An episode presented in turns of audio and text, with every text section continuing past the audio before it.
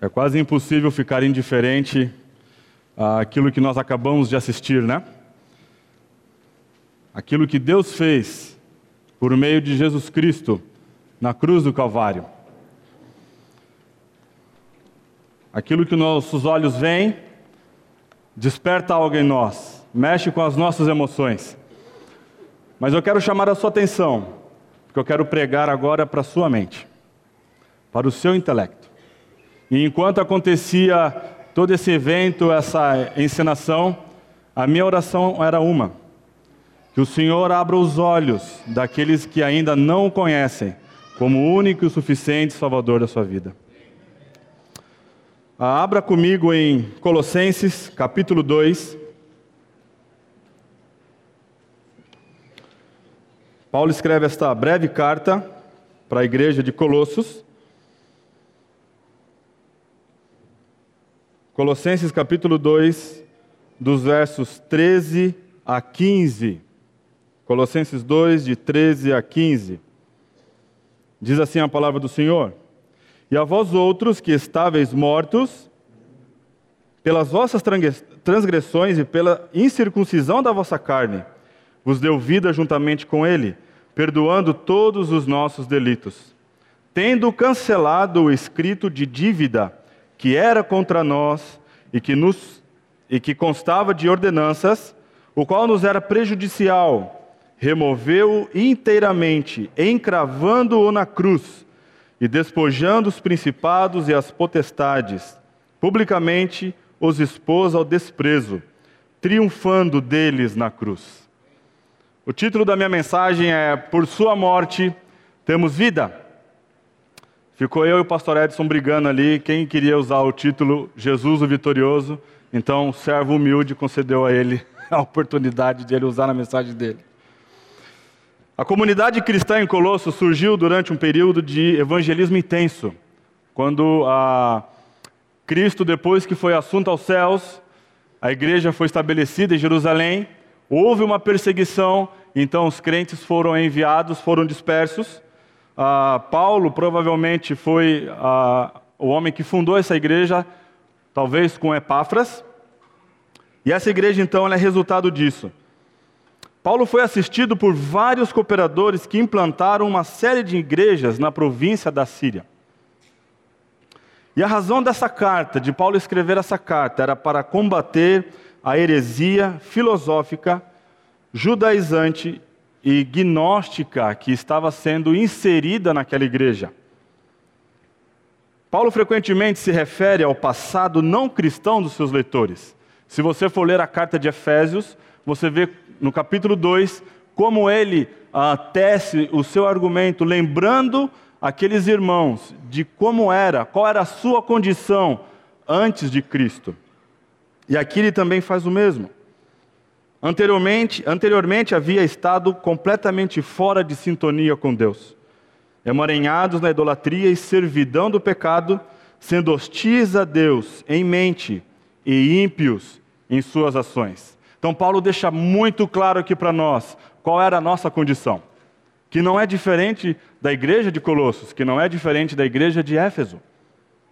No entanto, Deus tinha operado uma mudança poderosa na vida dessas pessoas.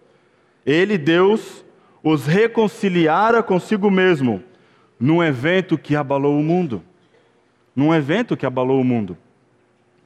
A saber, a morte física de Cristo na cruz. Ele, ele os libertara da tirania das trevas e o transportara para o reino governado por seu amado Filho Jesus Cristo. Então, Paulo faz isso frequentemente, para que ah, nós jamais possamos esquecer aquilo que Deus fez por meio de Jesus Cristo na cruz do Calvário. Estamos interessados em algo que Deus fez. Nessa passagem que lemos, na encenação que nós assistimos, havia alguém que não estava explicitamente aqui no cenário. E ele é o autor de tudo isso que aconteceu. E o seu nome é Deus. Deus é o autor deste plano maravilhoso de salvação, de resgatar o perdido pecador. Então estamos interessados em algo que Deus fez. Não estamos interessados na atividade humana. Estamos olhando para algo que o Senhor Deus Todo-Poderoso fez acontecer. O que está sendo esquecido em uma imensa maioria é o fato de que realmente importa no mundo atual é a atividade de Deus. Isso é muito triste. O homem ele concentra toda a sua atenção naquilo que ele está fazendo, naquilo que ele está por fazer. Alguns aí que gostam de tecnologia, vocês não veem a hora de ser lançado um novo dispositivo eletrônico, não é verdade? Você fica naquela expectativa, naquela ansiedade. Qual será o próximo lançamento do tal telefone? Qual será o próximo lançamento de tal carro, de determinada empresa? Então a nossa mente, ela é direcionada para aquilo que o homem está fazendo. A nossa mente é direcionada para aquilo que está acontecendo em Brasília. Nós ligamos os nossos televisores no jornal e nós estamos ali naquela expectativa: o que vai acontecer? O que o homem vai fazer? O que Deus está fazendo, não o que os homens estão fazendo. É isso que importa. E isso é triste, de novo, quando nós vemos pessoas que, se, é, que concentram a sua atenção naquilo que o homem está fazendo. E eu quero chamar a sua atenção hoje à noite, para que você possa compreender, pela ação do Espírito Santo, o que Deus fez em Cristo Jesus. Naturalmente, os homens estão fazendo coisas, e está bem que as façam, não é necessariamente errado. Mas, de acordo com o apóstolo, o que se deve entender acima de tudo mais é aquilo que Deus fez por meio de Jesus Cristo. A salvação é obra única e exclusiva do Senhor. Mesmo na encenação, não vemos nenhuma atividade humana no sentido de cooperar, colaborar para que a salvação se tornasse uma realidade. Portanto, a salvação, ela manifesta o coração de Deus. A salvação, ela expressa o caráter de Deus. Nós vemos ali o amor de Deus, a graça de Deus, a sua sabedoria, porque Ele escolheu que Jesus Cristo viesse, morresse no nosso lugar e pagasse a culpa, o preço do nosso pecado. É o plano deste Deus maravilhoso, é a atividade total e plena dele. Diz o texto, né? E a vós outros que estáveis mortos pelas vossas transgressões e pela incircuncisão da vossa carne, vos deu vida. Quem vos deu vida? Deus. Ele vos vivificou. É Deus o tempo todo, do começo ao fim. Foi Deus quem venceu os obstáculos, foi Deus quem reuniu. E de novo, nos lembra imediatamente: Deus não se atrasa um segundo. Paulo diz aos Gálatas: que na plenitude do tempo, no tempo exato, no momento planejado, Deus enviou Jesus Cristo para morrer pelo perdido pecador. Que é em Cristo que Deus fez todas essas coisas. Sim, pelo sangue da sua cruz. Por isso ele repete. Se você ler o Novo Testamento, ah, você vai ver o quanto os apóstolos repetem isso e vão adiante dizendo a mesma coisa. Por quê? Porque é uma questão crucial. Porque sem isso, sem a cruz de Cristo, não há salvação. E porque somos constantemente propensos a esquecer estas coisas, precisamos de lembrá-las constantemente. Eu gosto do, de um termo que o pastor João Pedro usa, o nosso pré-Alzheimer. Nós temos um pré-Alzheimer, meus irmãos.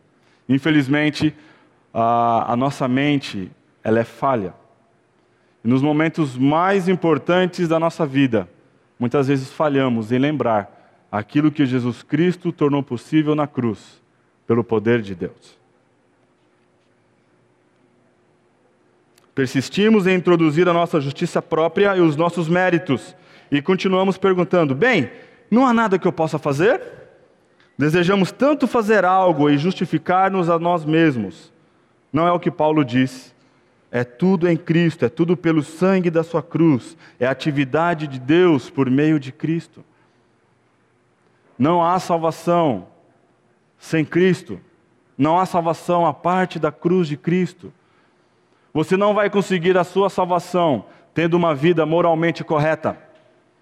Você não vai alcançar a salvação porque você faz as coisas corretamente. Você paga seus impostos.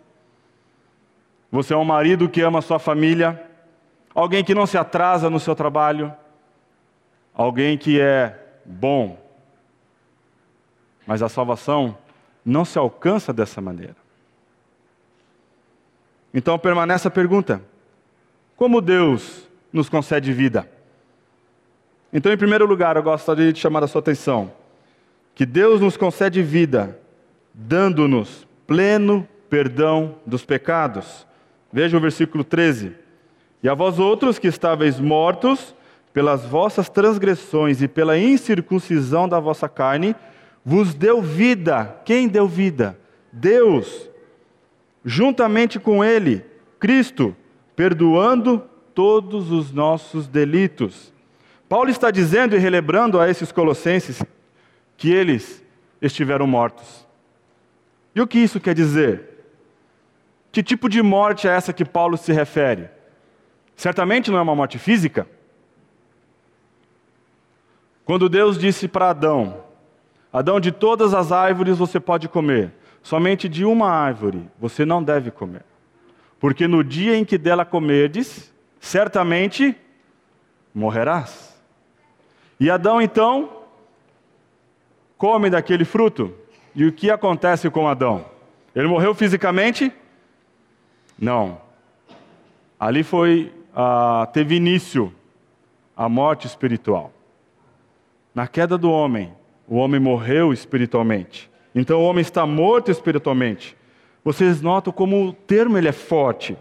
Não existe nenhum termo mais forte do que a morte. Não é isso que o homem mais teme?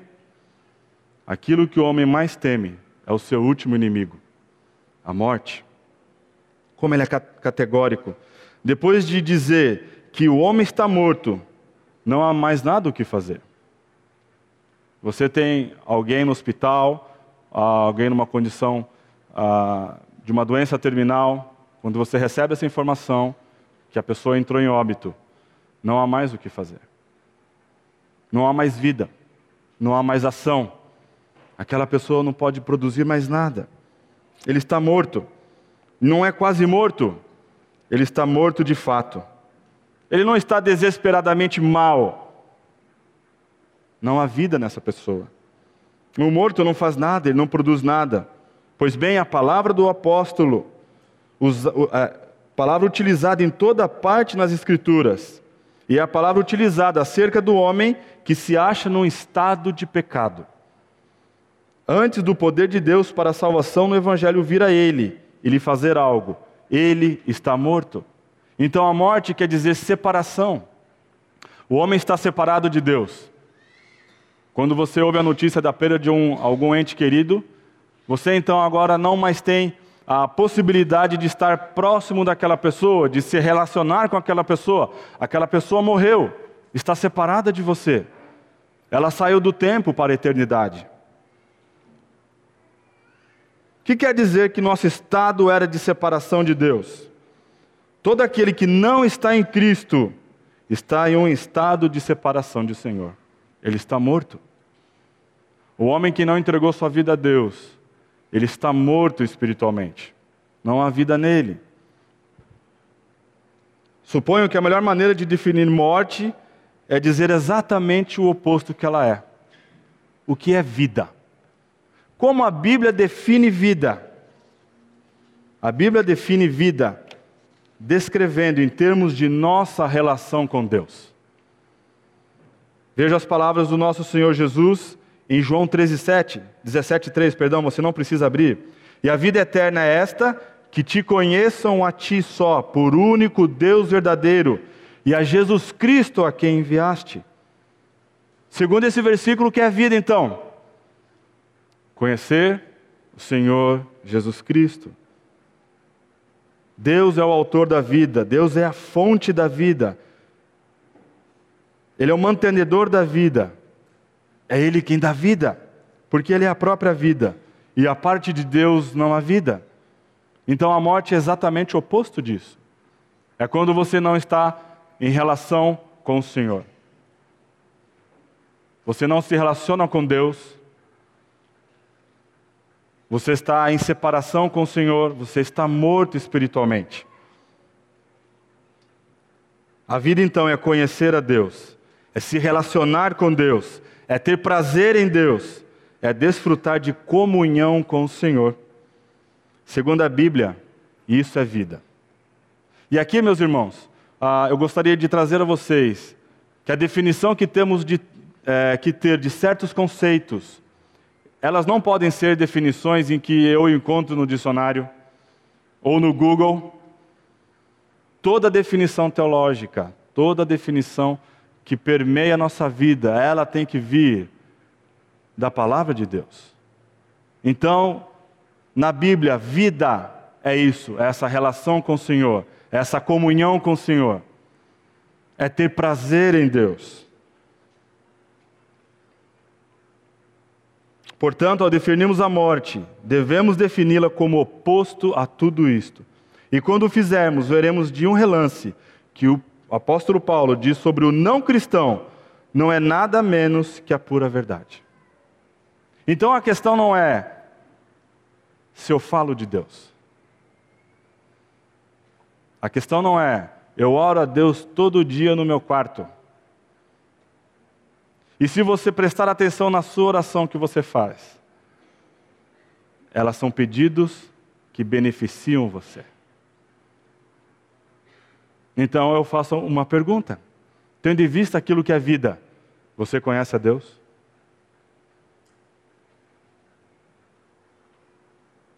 Deus é real para você? Você tem esse relacionamento com o Senhor? Você desfruta dessa comunhão íntima e profunda com Deus? Se você não conhece isso, se isso não é real para você, se você nunca experimentou essa relação, esse relacionamento, essa comunhão com o Senhor, tenho uma triste notícia para te dar. Você está morto espiritualmente. A questão não é um conhecimento intelectual, é intimidade com Deus. No entanto, o homem não está morto em transgressões e em sua incircuncisão, mas está morto por causa delas. A razão do homem estar morto é porque ele transgrediu. Ele transgrediu a lei do Senhor, ele pecou contra o Senhor. Então a razão dele estar morto espiritualmente é por ter transgredido a lei de Deus e de não fazer parte de sua aliança. Porque quando Paulo ele coloca incircuncisos na carne, ah, ele está dizendo que ah, nós não pertencemos à comunidade de Israel. Aqueles colossos eram pessoas ah, gentílicas. Eles não faziam parte daquela comunidade. Eles não faziam parte das promessas da aliança que Deus tinha dado ao seu povo. Então, o pecado é uma questão de vontade. Vá comigo em Provérbios, capítulo 1.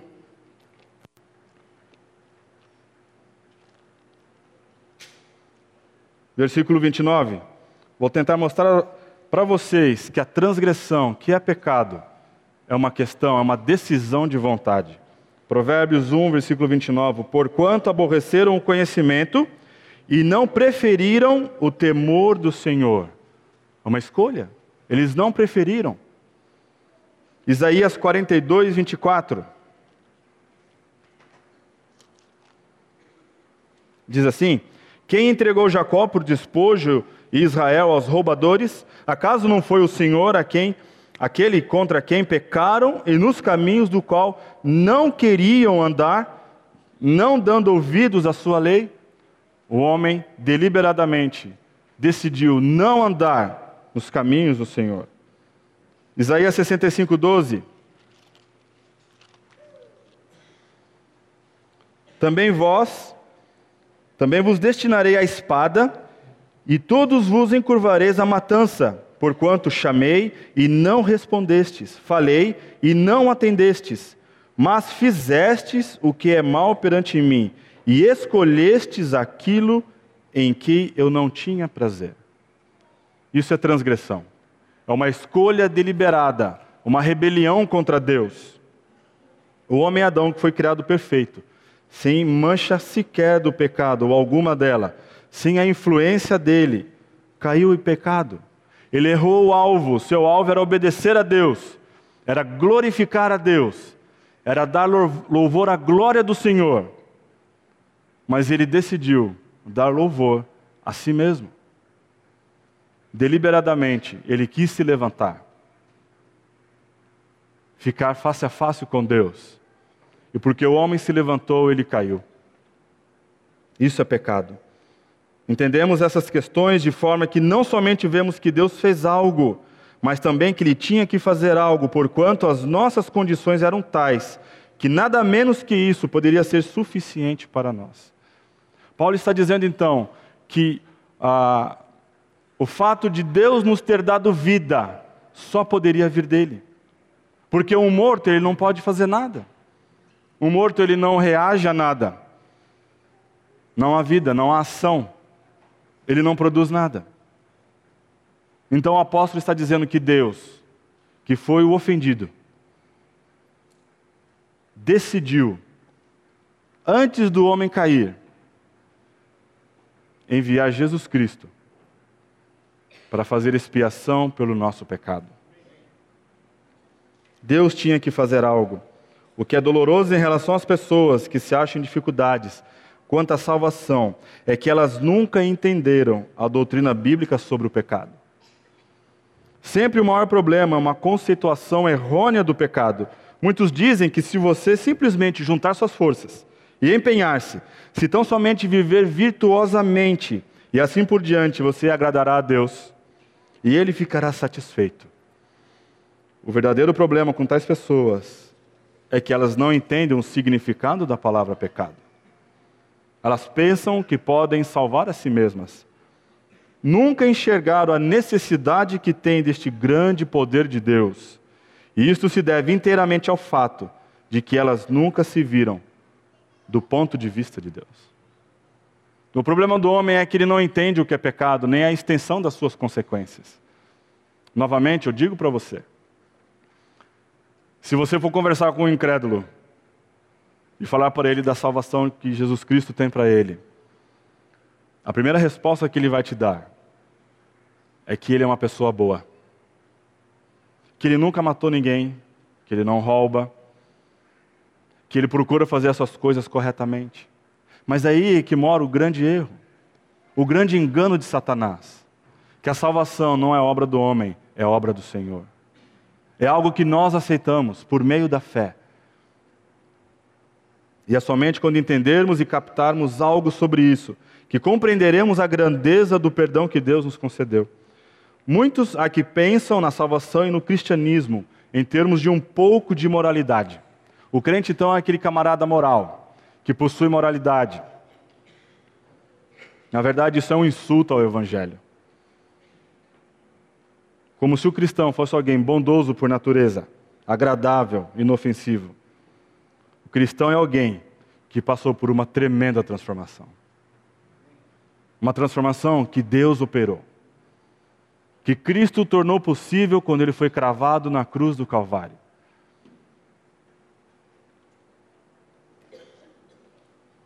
Houve nele uma ação dinâmica. Ele foi ressuscitado juntamente com Cristo. E ele está nos lugares celestiais. Este é o poder de Deus. Deus é o único que pode dar vida a quem está morto espiritualmente. Não estaria bem claro que só quando nos apercebemos dessas coisas é que louvaremos a Deus como devemos. O problema nosso, meus irmãos, é que nós, por não entendermos a profundidade daquilo que Deus em Cristo fez por nós, nós não o louvamos. Nós achamos que louvor é quando a igreja se reúne no culto público e então eu louvo ao Senhor. Não é isso que a Bíblia ensina. O louvor a Deus é uma resposta a quem Deus é e aquilo que ele fez por meio de Jesus Cristo. Por isso o louvor ele transcende situações ou circunstâncias favoráveis. Se cada cristão entendesse em profundidade aquilo que Cristo fez por nós na cruz, a sua boca seria cheia de louvor ao Senhor. A incompreensão destas coisas é que explica a nossa perda e a nossa falta de sentimento de maravilha e adoração. Infelizmente, a nossa tendência é que quando vemos uma encenação dessa, isso nos emociona. Isso mexe com o nosso coração. Mas ela só para aí. Depois que acabar o culto, nos abraçarmos, uh, cantarmos mais um cântico ou um hino, você vai embora daqui e você esquece aquilo que Jesus fez por você. Lembra mais uma vez, o apóstolo Paulo e todos os outros que escreveram cartas no Novo Testamento, todos eles enfatizavam aquilo que Cristo fez por nós na cruz. A, a grande atividade de Deus e isso tem que ficar impresso na sua mente e no seu coração. Em segundo lugar, Deus nos concede vida, abolindo a lei. Eu vou explicar por que eu usei esse termo, abolindo a lei. Olha o versículo 14. Tendo cancelado o escrito de dívida que era contra nós, e nos era prejudicial, opa, perdão, tendo cancelado o escrito de dívida que era contra nós e que, nos, e que constava de ordenanças, o qual nos era prejudicial, removeu inteiramente, encravando-o na cruz. Paulo afirma que a lei dos mandamentos, que continha essas ordenanças, ela é prejudicial a nós. O qual nos era prejudicial. Por que ela, é nos prejudicial? Porque ela nos prejudica porque é impossível cumprir a lei. O homem não tem condições nem capacidade, ele é impotente para cumprir toda a lei, a lei santa do Senhor. E essas leis eram leis dietéticas, eram leis de sacrifício, de holocausto, de oferta. Tudo isso era sombra daquilo que um dia Jesus Cristo faria. Mas ele usa um termo interessante cancelado o escrito de dívida. A palavra que Paulo usou aqui refere-se a um certificado de endividamento ou de uma confissão assinada de culpa de próprio punho, que ficou como testemunha perpétua contra o devedor. Na mente de Paulo, o que ele está querendo dizer aqui é que todo homem tem uma escrita de dívida, que ele fez com o próprio punho uma dívida tal que é impossível de ser paga. Não é possível pagar essa dívida. Na história dos israelitas, ah, os registros financeiros eram feitos em pergaminhos. Obviamente não havia computador. Mas esses pergaminhos, se eles fossem lavados com água, a escrita era apagada. A palavra cancelada que Paulo usa aqui significa limpo, lavado, apagado. Deus apaga o documento e cancela a dívida. Como ele faz isso? Ele pega esta carta, esse escrito de dívida, e lava no sangue precioso de seu filho Jesus Cristo. De tal forma que não há mais culpa, não há mais condenação. Já não há condenação para aqueles que estão em Cristo Jesus. A dívida foi cancelada. Agora, como ele pode fazer isso? Como Deus pode fazer isso? E é Deus quem está fazendo? Isso pode nos dar a impressão de que a lei foi barateada, não é verdade? Que pessoas culpadas elas podem ser libertas sem cumprir os seus crimes ou pagar os seus crimes. Nós temos assistido no nosso país a triste a, a realidade de pessoas que a, foram corruptas, que são corruptas, que têm deliberadamente roubado o dinheiro do nosso país, sendo julgadas de uma forma injusta. E muitos daqueles que foram julgados há dois, três anos atrás, no conhecido mensalão, alguns deles já estão em liberdade. Então, a lei, a justiça cairia em descrédito. Não é isso que está acontecendo. Quando um criminoso era erguido em uma cruz, a acusação estava sobre a sua cabeça. Por tal ação, a dívida do criminoso à sociedade foi cancelada, uma vez que ele pagou pelo crime com a sua morte. Quando Jesus Cristo foi erguido naquela cruz, naquela bendita cruz do Calvário, e foi morto, a dívida que tinha, essa escrita de dívida que era contra nós, foi destruída pelo poder de Deus. O próprio Deus pagou a dívida quando seu filho morreu na cruz. Deus confirmou a santidade de sua própria lei quando Jesus morreu para pagar a pena dos nossos pecados.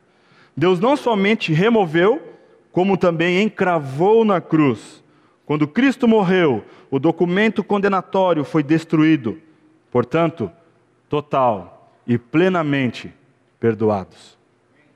A nossa dívida foi cancelada ela foi lavada no precioso sangue de Jesus. Deus a encravou naquela bendita cruz. E ali Jesus Cristo triunfou gloriosamente. Aquilo que nos prendia, que nos tornava escravo, que era o pecado. Não há mais domínio sobre nós. Deus anulou a lei quando seu filho lhe satisfez a exigência de perfeita obediência, levou sua maldição e cumpriu suas sombras e cerimônias. Foi pregada na cruz com Cristo, morreu nossa condenação quando Cristo morreu. E por causa da natureza substitutiva do sacrifício de Cristo, aqueles que estão debaixo do senhorio de Cristo não estão mais debaixo da lei, mas sim debaixo da graça. É isso que Cristo tornou possível. Aquela lei que foi dada lá atrás, ela evidenciava algo, a nossa incapacidade de cumpri-la, a nossa total e plena impotência de cumpri-la.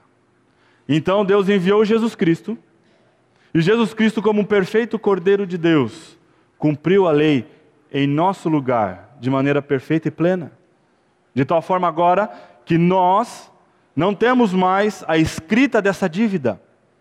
Jesus Cristo pagou a cancelou, a, a lavou com seu precioso sangue. Agora, isso não quer dizer que a lei moral perdeu sua significação para o crente.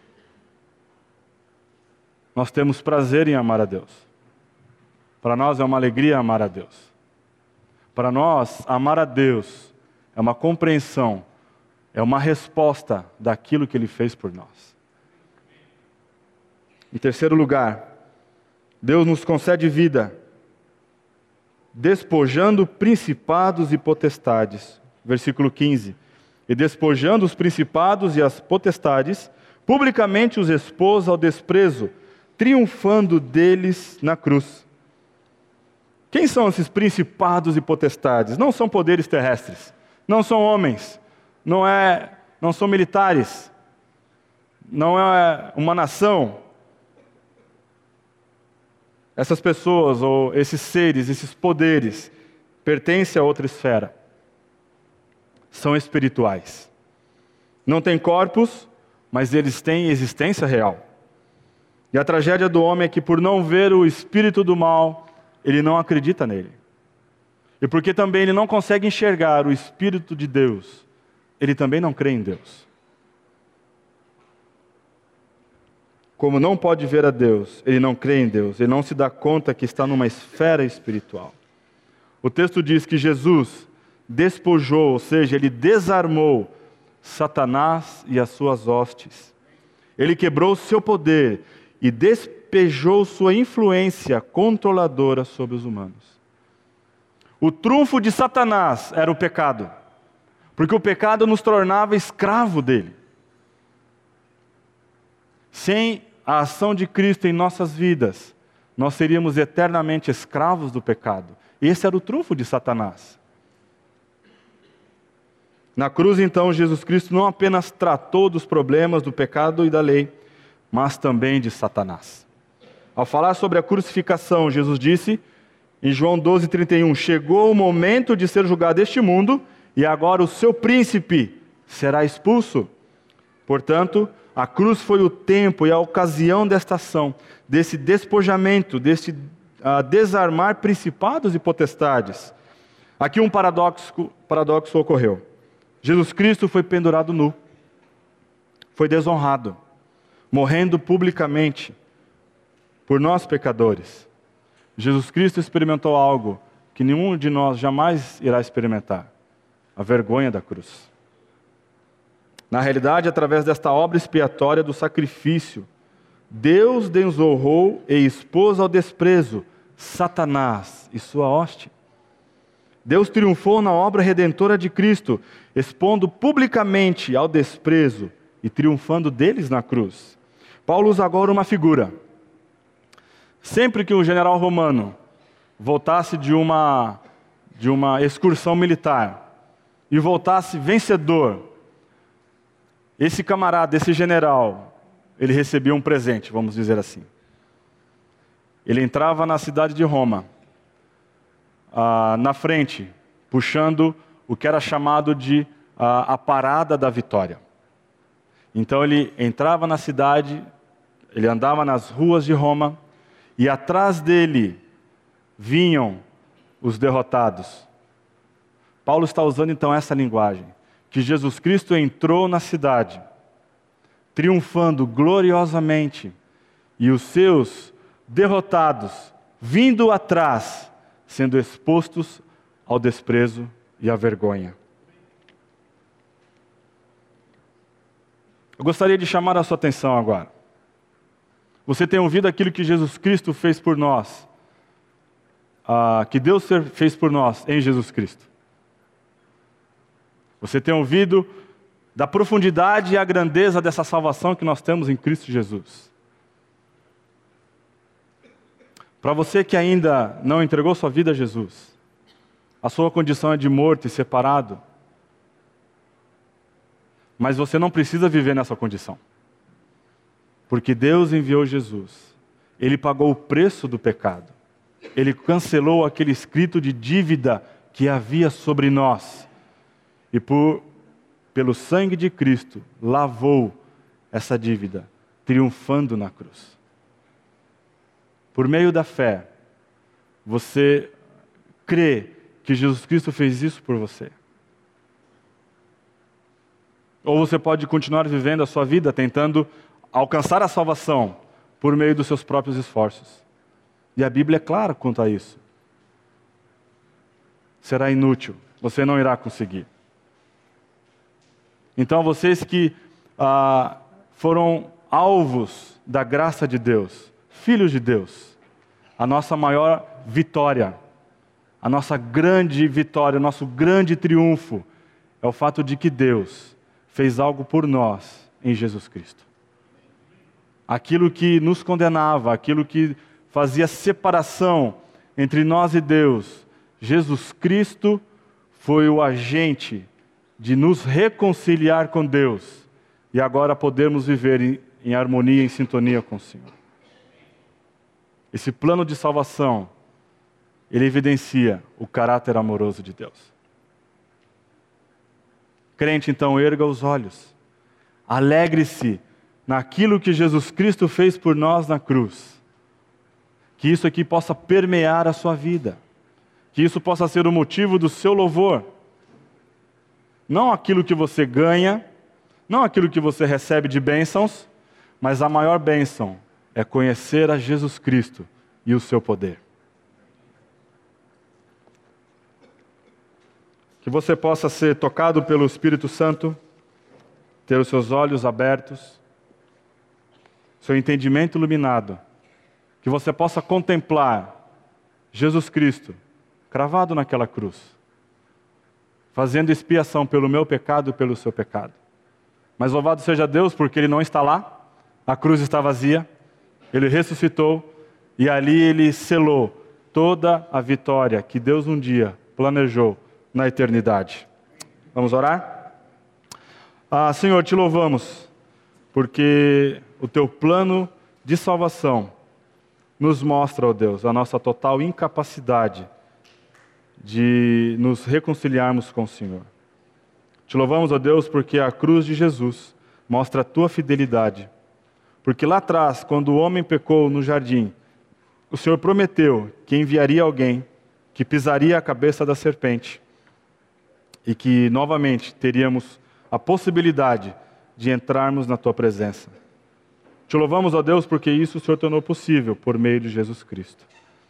Obrigado, ó Deus, por esse tempo. Aceita uh, todo o nosso louvor e adoração. E o desejo do nosso coração, ó Deus, é que se há alguém aqui que ainda não compreendeu aquilo que Jesus Cristo fez, que teu Santo Espírito possa agir, trazendo convicção de pecado, e essa pessoa compreendendo que Jesus Cristo é o único caminho, a única verdade e a única vida. É isso que te peço em teu nome, ó Pai. Amém.